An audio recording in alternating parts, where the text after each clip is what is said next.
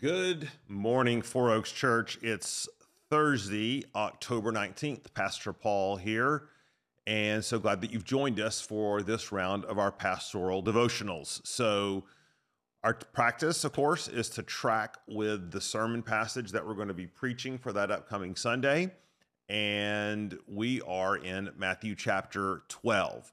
So our passage this week is Matthew twelve, fifteen through twenty-one. And if you haven't been with us so far this week, no problem. We've been talking about the Sabbath, which was kind of a leftover from last week's sermon, but we're we're going to dig in these next two days to Sunday's sermon, and it's a short passage, which works in our favor. And um, let's remember the context here.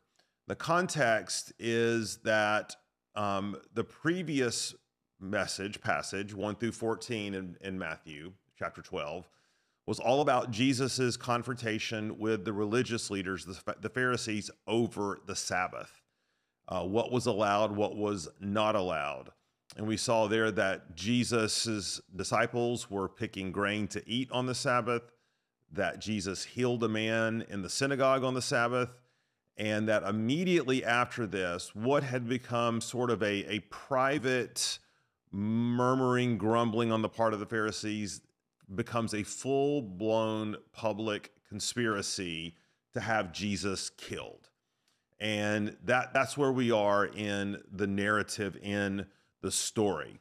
And of course, this begins a whole section uh, from here to the end of Matthew of increasing opposition to Jesus, which ultimately ends in his death. But between that, sandwiched between all that, we have verses fifteen through twenty-one. So, so let's read Matthew twelve and try to understand what's happening here. Verse fourteen, but the Pharisees went out and conspired against him how to destroy him. That's where we left off. Jesus, aware of this, withdrew from there, and many followed him, and he healed them all and ordered them not to make him known. This was to fulfill what was spoken by the prophet Isaiah. Behold, my servant whom I have chosen, my beloved with whom my soul is well pleased. I will put my spirit upon him, and he will proclaim justice to the Gentiles. He will not quarrel or cry aloud, nor will anyone hear his voice in the streets. A bruised reed he will not break, and a smoldering wick he will not quench, until he brings justice to victory, and in his name the Gentiles will hope. So here, here seems to be the flow of the passage, because remember we said one of the, the rules of interpretation, so to speak, is to figure out where the passage we're looking at sort of fits into context um, in, in what we're reading. And obviously, because Matthew's gospel, when he wrote it, he did not divide into chirp, uh, to chapter and verse divisions. Um, we, we, we know this was meant to be read as a long story, as a narrative, as a biography. So, so what's happening here? When you look at the passage right um, before this, which Jesus says they're plotting to kill him, then the passage right after this, where they are accusing Jesus of, of really essentially being the son of Satan, okay? So two oppositional passages. We have this passage uh, sandwiched in the middle.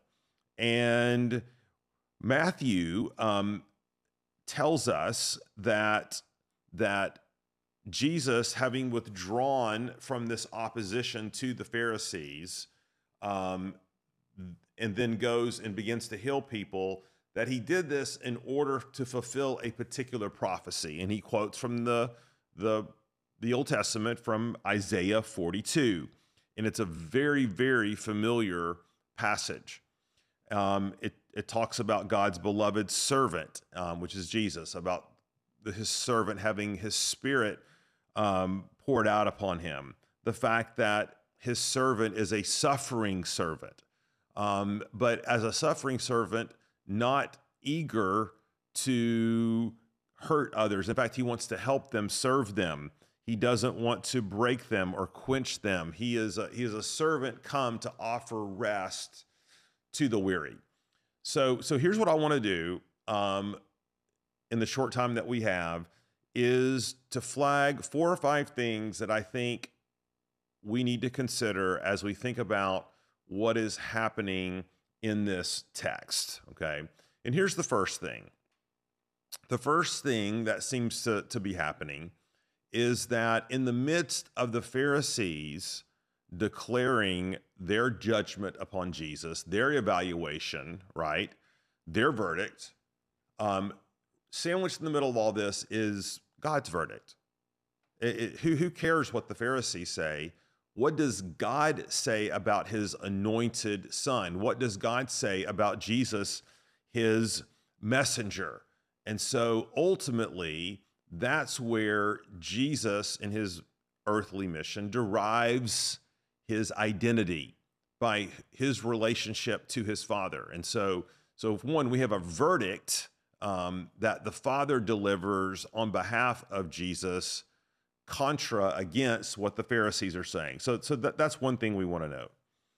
Two, to make this point, Matthew doesn't conjure up a an idea about who Jesus is based upon his emotion, based upon his intuitions, based upon um, his feelings, okay, or or or some sense of idea of who he thinks Jesus should be.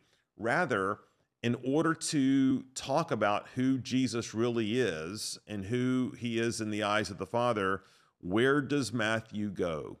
Matthew goes to the scriptures. Matthew goes to God's word. He goes all the way back to Isaiah forty-two, and it's based upon the word of God in the Old Testament that Matthew draws our heart and mind that we might grapple with Um, understanding who Jesus really is. Okay, so that, that that's a second that's a second observation. Um, a a third observation might be something like this. Okay, that when we look at verses sixteen, I'm sorry, eighteen and nineteen, they seem to describe who Jesus is in relationship to us. In other words, what are we to think about Jesus? And, and let's go back and look at this. Behold, Jesus, first of all, is a servant who has been chosen by God. He is beloved um, by God, whom is, who is well pleased with his son. He is someone who has been anointed by God, by his Holy Spirit, to proclaim salvation to the nations. He is also one who does not quarrel or cry aloud, nor will anyone hear his voice in the streets. And here he seems to really be talking about this idea that, that Jesus is not there in a self-protective posture. Whatever he is doing, he's doing because he is doing the will of his father. Um, when it says that um, he, he withdrew from them, away from the opposition, we, we obviously know Jesus is not a coward. We know that Jesus is not afraid of dying, right? Um, he's there to die. That's his mission. Um, rather, there seems to be this idea that everything is in the timing of God, that everything is flowing from God's anointed task for him, and it's simply not his time. And instead of haggling with the Pharisees, it's almost as if Matthew's telling us Jesus has too much to do. He is going about the business of his father, which is why he is healing, what does it say, all the people. So eighteen and nineteen seem to deal with who Jesus is. On the other hand, verses nineteen through twenty-one deal more with who, excuse me, who we are, or who we are in relationship to Jesus, okay? And here in verses twenty, twenty-one, he tells us this: a bruised reed he will not break, and a smoldering wick he will not quench, until he brings justice to victory, and in his name the Gentiles will hope.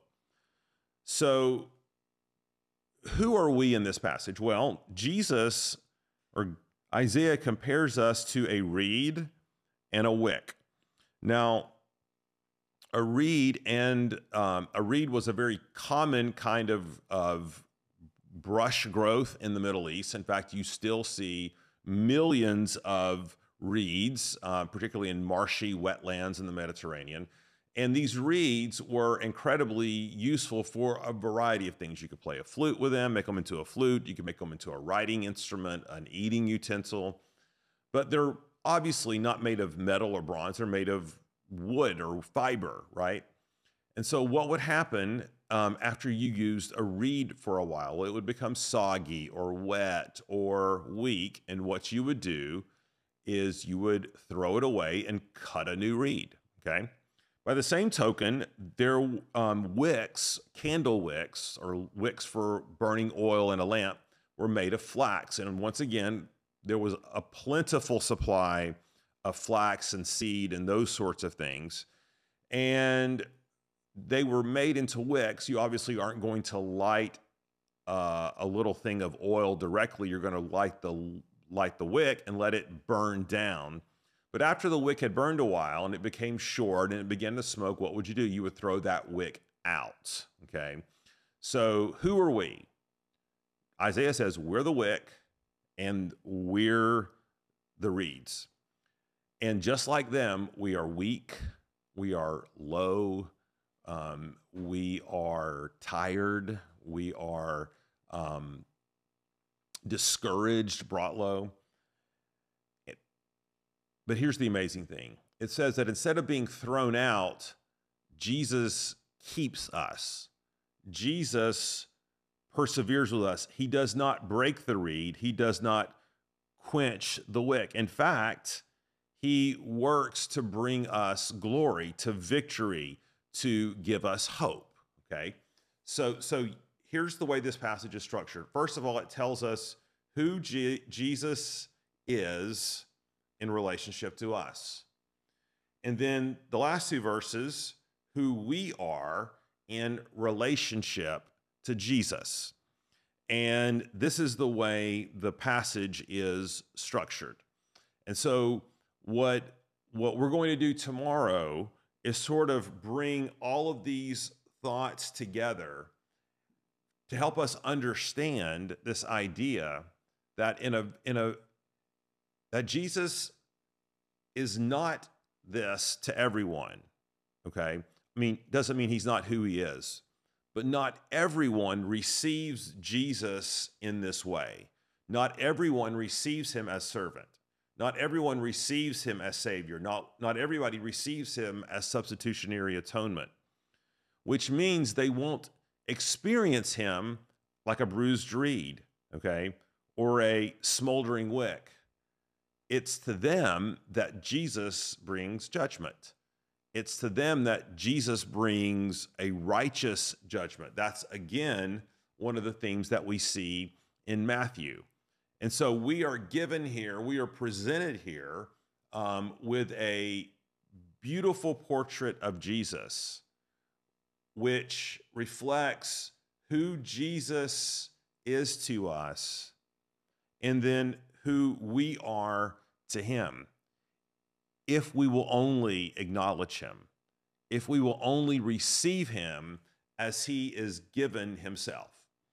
So, so there, there, there's so many um, applications and, and um, trajectories that we can build off of this, but I, I wanted just to kind of give you this in the condensed Cliff Notes version so that you could be thinking about this for yourself. Who is Jesus for you?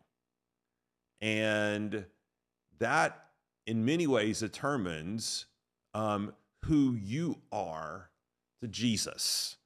And so we're going to pick it back up at that place tomorrow. All right, Lord Jesus, um, we're just wicks. We're just reeds. We're, we're low. We're broken. But Lord, when we seek you out as Savior, you will in no way cast us out. You will not snuff us. You will not, not throw us away. Um, so Lord, open our eyes to your beauty as the suffering servant who has laid his life down for us. In Jesus' name we pray, amen. All right, tomorrow will be our last devotional of the week. will bring all of these thoughts, these three or four or five thoughts that we share today together and sort of build out from that. So what then for us as the people of God? All right, that's tomorrow. See you then. Have a great day.